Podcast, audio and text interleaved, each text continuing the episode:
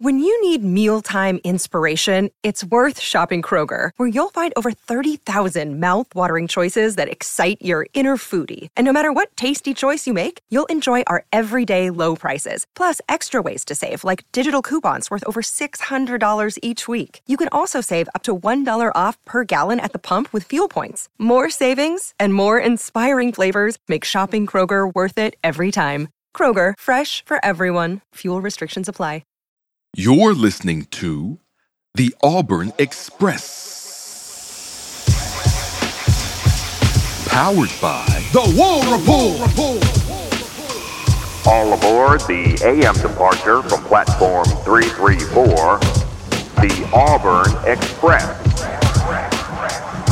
We're running on time and expecting no hiccups, doing the work, hard work, to bring you the best Auburn sports content you'll find anywhere.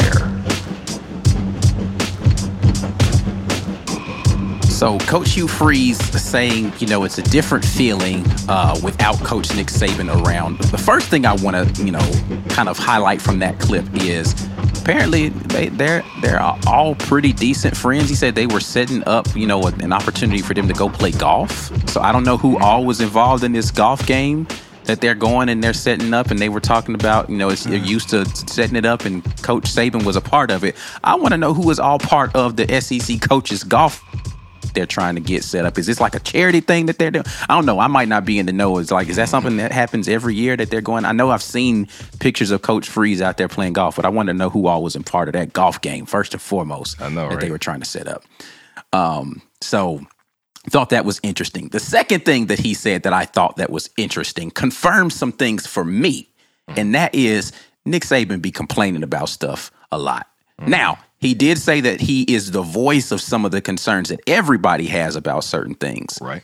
But, you know, we often make fun of the fact that whenever Nick doesn't like something, he goes into these coaches' meetings and he starts complaining about it. Then they make some sort of change because he's the vocal one that's basically like, hey, I don't like this. We need to make a rule change about this. And lo and behold, rule change comes up. So he confirmed that for me in that statement that Nick Saban has been the guy that's been consistently out there complaining about stuff, even if he was the voice of the people or the other coaches. Yeah. I mean, he he was the only living legend still coaching in the conference.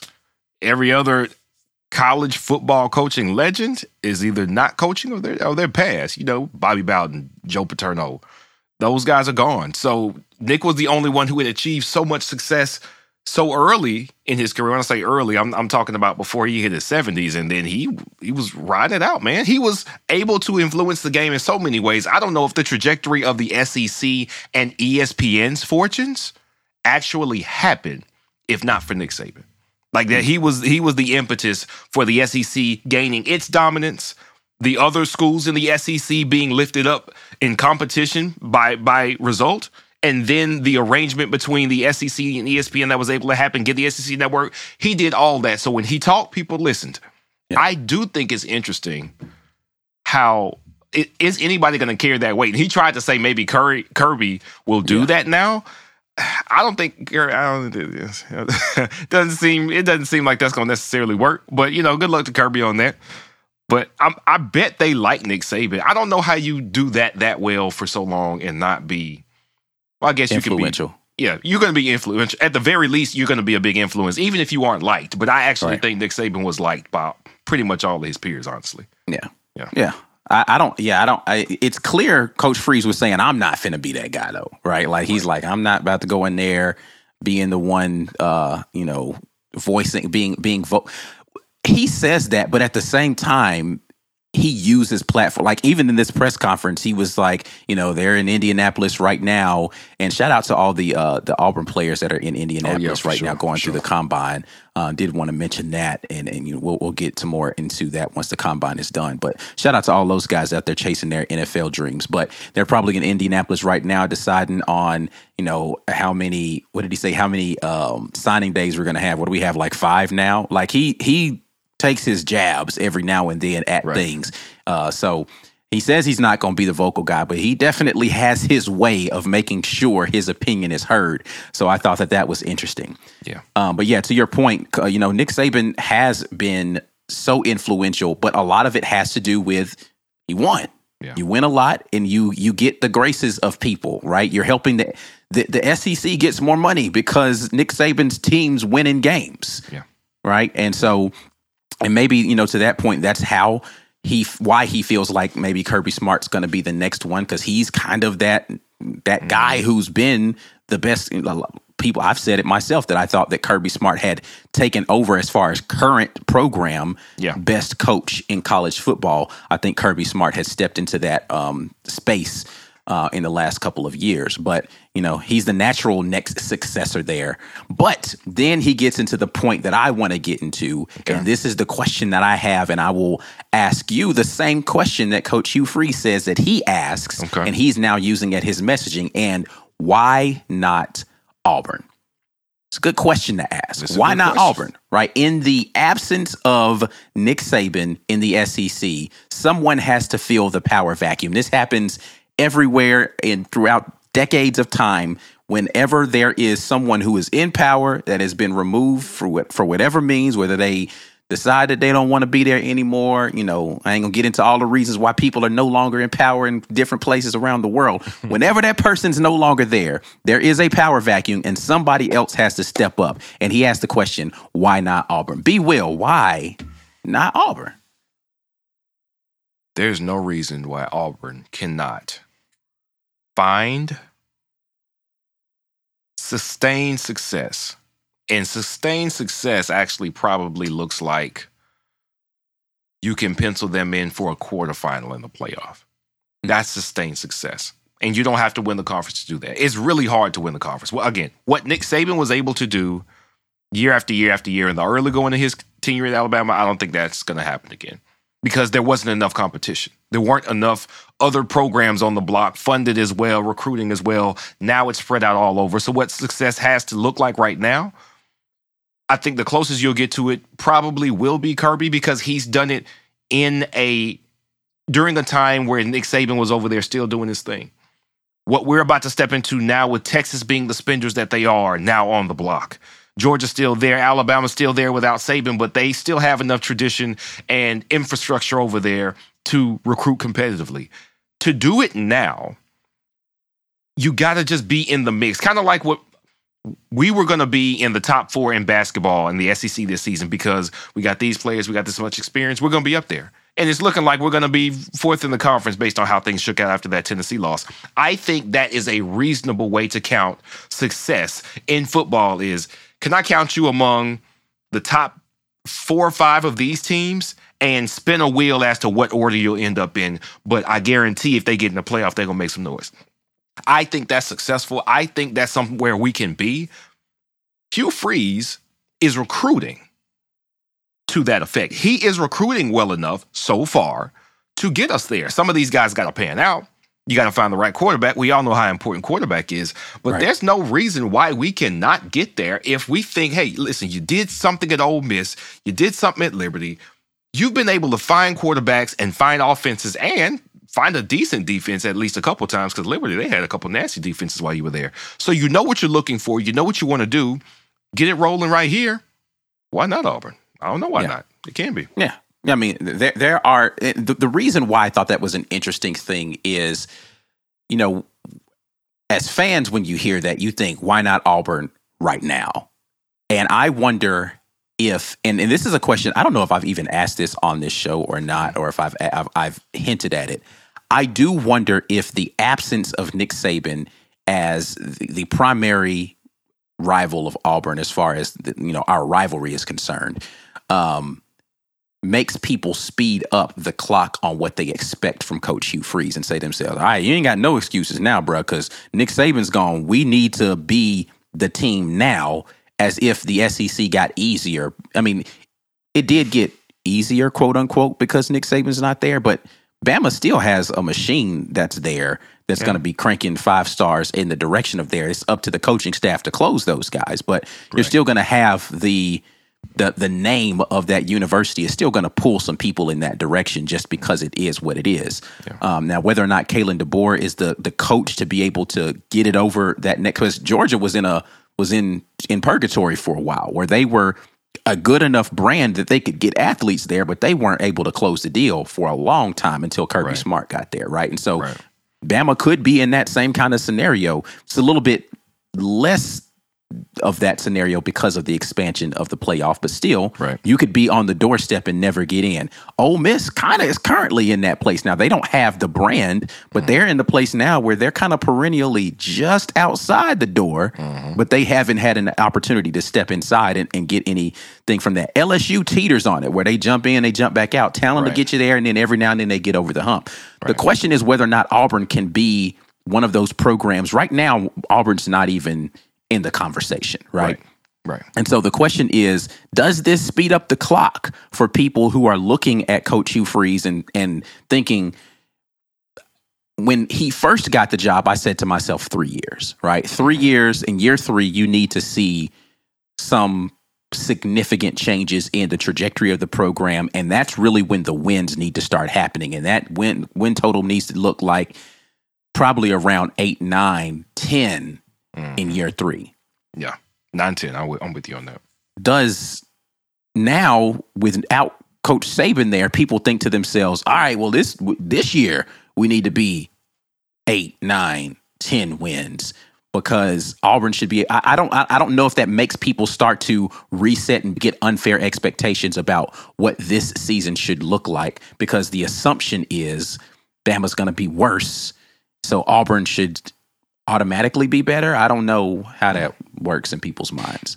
Well, unfortunately, you're right. People are going to start tracking expectations for what Hugh Freeze does to whether or not Nick Saban is there and how much Alabama fell off or doesn't fall off. You know, we'll see, you know, to, to be determined. But Right. in reality, it was always, like you said, it was always three years just to right our ship, not worried about what's going on outside of our walls. Because let's be Right. for real here. We've, we you and I have said this constantly. When Auburn is good, we beat Alabama. The challenge for these coaches going all the way back to, to Gene Chizik is can you make us good? Like a, a good, if we get to double digit wins, we're going to beat Alabama. Why have we not been a double digit win team more often than we have? Right.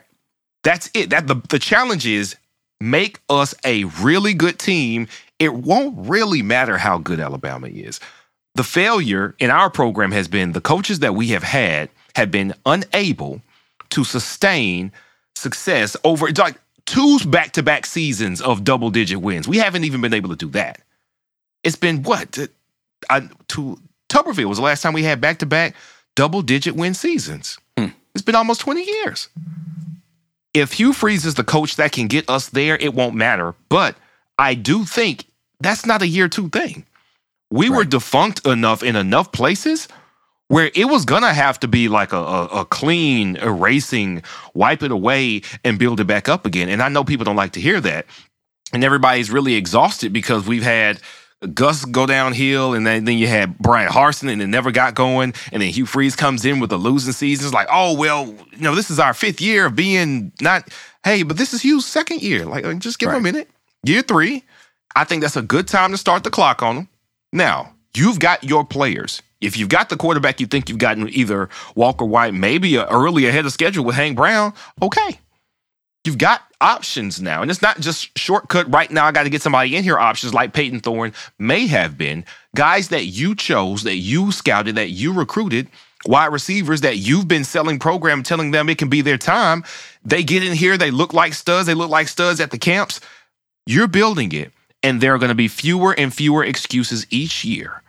Year three is the first time where I think you can say, This is you. This is you, Hugh can you get us to where we need to be as a program so that it will be much less about who else is on the block and about us being as good as we can possibly be because we'll dominate if we can get to the level of football that we need to be at.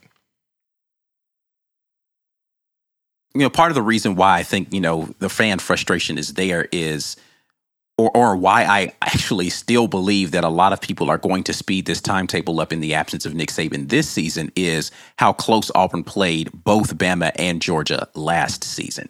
right? They say themselves, "Ah, man, we almost got them last year. We're gonna be better in year two of Coach Freeze." Forgetting to hit the reset button on most of the coaching staff and a lot of the players. Yeah. Uh, so you know, year two isn't really from a you know B Will buzzword continuity standpoint. This somebody got mad at me last time I said this is really year one point whatever, right? Right. Like it's it's you're you're halfway resetting a lot of this stuff. And Right. Coach Freeze wasn't the Coach Freeze that he's been traditionally. Right. Uh, so though it is year two of his tenure.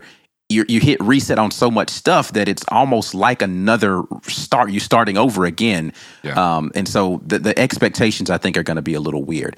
Uh, let's get over to the comment section though and see what some of you guys are talking about before we go to our break. Um, James Barnett gets us kicked off and he says, after hearing what Coach Hugh Freeze said along with the players, I think this year Auburn will be scary on both sides of the ball. Just saying. So that's somebody right there who's saying he thinks, hey, this year Auburn can be scary. How I don't know how many wins scary equates to, but you Yeah. can definitely You can scare the hell out. I mean, LSU was scary, but they lost what three, four games last year. Listen, So- Missouri the year before last scared a lot of people. Yeah, It yeah. didn't equate to a lot in the win column for them. Now, then that next year, though, Yeah. after they had this the year where they scared a bunch of people, that they were making noise, and now this year they're kind of expected to make that noise. Right. That's kind of how it goes. Yeah. So Three or four losses for LSU. I said wins, but I meant losses. Three Yeah. or four losses last year for LSU. Yeah. Uh, JJ Brand says Cam turning heads already. Speaking of Cam Coleman Mm-hmm. uh, out there during spring practice, I, I I don't know that somebody 6'4", 180 pounds isn't going to make people look in his direction, especially when you're athletically gifted. I think it's way too early to like. And this is what something else Coach Free said. He's like, listen, you know, he's a freshman. I think people are going to want to see him play a bunch, and he's going to play. But like, we're going to bring him along slowly. Essentially, I, I'm not quoting him, but he's like, we're going to bring him along slowly and see what he can do out there. Um, and I think he wants people to temper their expectations of these young freshmen and not expect them to come out there and light the world on fire in their freshman season. Yeah, protect them. I mean, you should protect them. You don't want them to. We've seen what fan bases can do when they feel like they sh- they have a right to expect something of guys and they don't get it. They start piling on guys and disrespecting them. You don't want that from your fan base. So yeah, that's a good a good job by Hugh Freeze. Protect those guys. Let them know it's going to be you know a, a journey, but we'll get there. We'll get there. Yeah, we, we see what happened during this season with Aden Holloway. People were calling him a bust already. The season ain't even finished yet. Yeah. Right? Because he's a five star coming in with a lot of expectations. And people are like, oh, he's about to come up here and he finna bust everybody. And it's like, bro, come on. Like, it's okay for him to be a five star and not dominate the league in year one. Even though there are five stars that are dominant, Yeah. that doesn't mean that every five star has to be dominant. And that Right. doesn't mean that every five star that's not dominant is a bust. Right. Right. Auburn Dad jumps in and says, War Damn Eagle, I really like his upfrontness about everything. Yeah, you know, he said uh, that his mantra this year was truth. Truth. Don't- yeah, truth. That was just truth. Okay. And Hugh Freeze is probably honest to a fault when he's in front of media. when he's in front of media, because we could we could guess all day about what Gus meant to do or thought he was doing, or even Harsin to a certain extent. All we had to go on was what was the end result. Man, this ain't. This ain't getting it done. But what what Hugh Freeze does that I really like is he says, "Well, this is what I was trying to do. This is what I am trying to do." And then when it doesn't go that way, he's like, "Well, you know, it didn't work out that way." Yeah. we can evaluate. He's honest like that about with his evaluation of players. He's honest like that with his strategy on how well we want to protect the, the off the defense, so we didn't want to go so fast on offense. So now when I'm watching this game, I'm like, why are we not? Coach told us that's why, and that's why we don't have an advantage that we could have on offense. And so you see how it works together, and I, I feel like it makes for a better watch. You're better informed when you're watching your team. But on the flip side of that, but you tell us too much stuff, we're gonna hold you. We know exactly how to hold you accountable for that stuff you said because all some of that logic don't work out all the time, and it don't work out like you thought. And then it's fair to say, "Hey, coach, you was wrong about this." But I do like. I that's I think that takes some some courage. I, maybe that's just how he operates best. Some people are like, look, I'm just gonna come out here and tell the truth. I don't care if you fry me for it. I like that about Hugh Freeze. I think it makes for uh, at least a good conversation between fans. Yeah. I, I, when he was talking about that, he was like, "Hey, I'm gonna be honest with y'all, and you know, I expect honesty." It's like, "Uh oh, he gonna come in here in one of these press conferences, and he gonna he gonna flambe somebody at some point in time. Say, hey, you, you remember when you guys were talking about this and this and that? Like, I know because he he already said it. He's like, I know you guys are gonna. I, I think it was in regard to the Cam Coleman thing. He's like, you're gonna want to write certain things, and he's just like, listen, slow down. Yeah. Like it's we, we're not trying to to to to put these guys out here for you all to put them up on a pedestal so people can knock them down. JJ Branton says, I wasn't even mad about that loss last night. Well, I will come back to that. I'll come back to that. It's basketball related. Uh, Haley says, Well, now he has time to not mix and match the staff and players. I hope we see some proof of concept this year. One or two more wins is necessary. When is necess- wins is necessary. I agree. I mean, I think it is well won six games last year. Um, I think that most people expect to see at least seven wins this year to feel good about it. Um, I don't I don't know where I am right now. Again, for me, it's too early for me to start putting relative ceilings and floors on things. There's so much that has to be shaken out, and really, it comes down to for me how well this defensive line is going to develop. And he said in this press conference, we probably are going to have to go to the portal again to fill out some spots on the interior of the defensive line. So, again, being very honest about where he thinks that the team is, just from a size perspective. I think there's size profiles of guys that he wants to be able to do certain things. Um, he just doesn't have those guys, particularly without Justin Rogers, who I think they had hoped would return to give them more depth along the interior defensive line. You knew um, that you weren't going to keep Marcus Harris, right? But you were hoping to have Justin Rogers come back. He declares for the draft. So your interior defensive line is down at least one person, but two people for sure without Marcus Harris.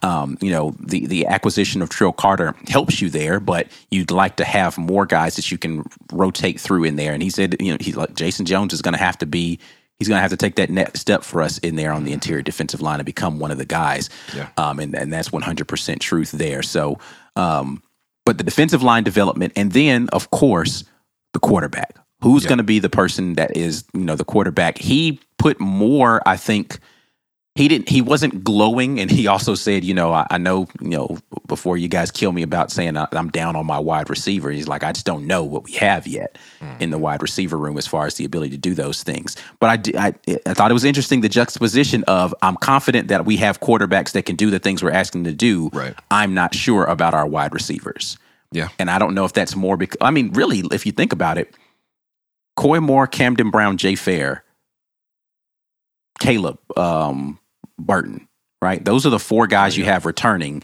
out of a room that will have 10 scholarship guys and four other maybe walk-ons, right? So like f- o- out of the 14 guys in that room, only 4 of them are coming back and only one of them has actually really performed for the vast majority of the season. Right. I, I think it's something that people forget too, right? Like Jay Fair last year, that was his first year as a starter in the Right. SEC.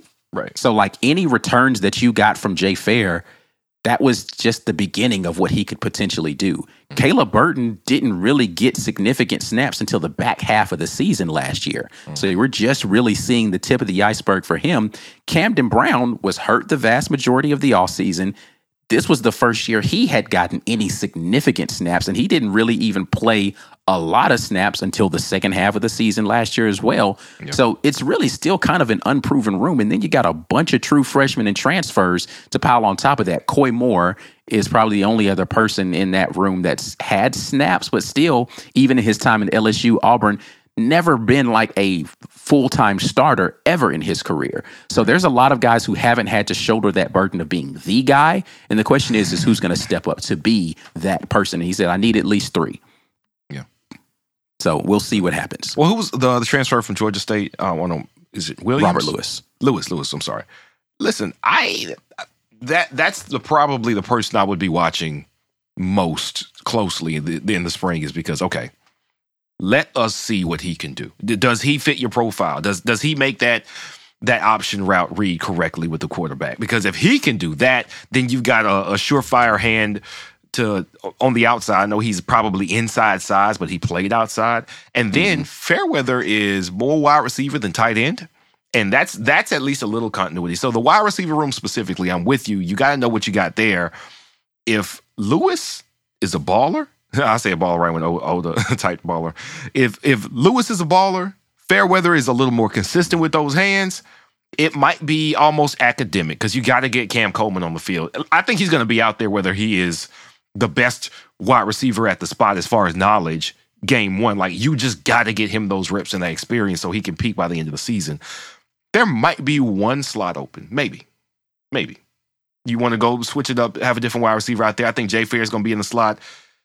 I don't. Do, do you, what do you do with Caleb Burton? He's, in probably going to play on the outside.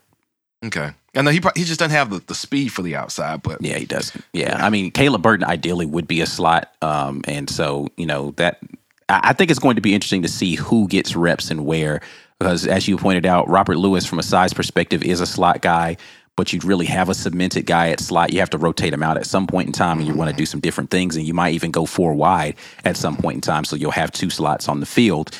Um, but it will be interesting to see how the rot, rot uh, rep, excuse me, distribution is going to go with those guys, um, especially considering you have so many tweeners, essentially guys who kind of do this or kind of do this. Jay Fair is actually another guy who, for the vast majority of his his high school career, played on the outside, didn't really play inside receiver until he got to Auburn. Right. Uh, so he is he was essentially learning something different than he had ever done before um, at wide receiver. So a lot of things that still need to get ironed out for that room for sure. Uh, super chat here from Oda Smith who says Fairweather is more of a monster wide receiver than a tight end, in my opinion. yeah, he Um, feels that way. You know, I mean, he's definitely a pass catching tight end. Uh, you know, from a size perspective, he- he could be a big wide receiver, I guess. Um, but you know, to your point, I guess Oda, um, he's not the best blocker in the world. That's something he definitely needs to improve on. And I think in order to be a top tier tight end, like you can play the position and line up at a tight end spot on in line. Um, but in order to be a top tier tight end, you need to be able to be a good blocker. You don't have to be the best blocker in the world, but like, what's gonna the reason why, um, you know, George Kittle and um, Travis Kelce and um, what's the guy for the Ravens, uh, Mark Andrews, and you know Gronk when he was there all those years, mm. Tony Gonzalez, and you know you can go down the list of tight ends that were good pass catching tight ends. The reason why they were open so much had to do with the fact that they blocked so well. Honestly, mm-hmm. last year when you talk about Brock Bowers, right? Mm-hmm. Why he was open so much is because he blocked so well that you didn't know when he was lined up in this spot is he actually going out for a route or is he faking like he's going to block like like you don't know what that's going to be. And so it makes the defense a step slower on how they react to certain things mm-hmm. and it allows you to be a little bit more deceptive. To be really good as a tight end you kind of need to be able to block. Yeah. You know, and I mean, you can be a good pass catching tight end and not have to block. There's been plenty of examples of that. But I, to be elite at that position, right. you got to be a blocker. Yeah. Yeah.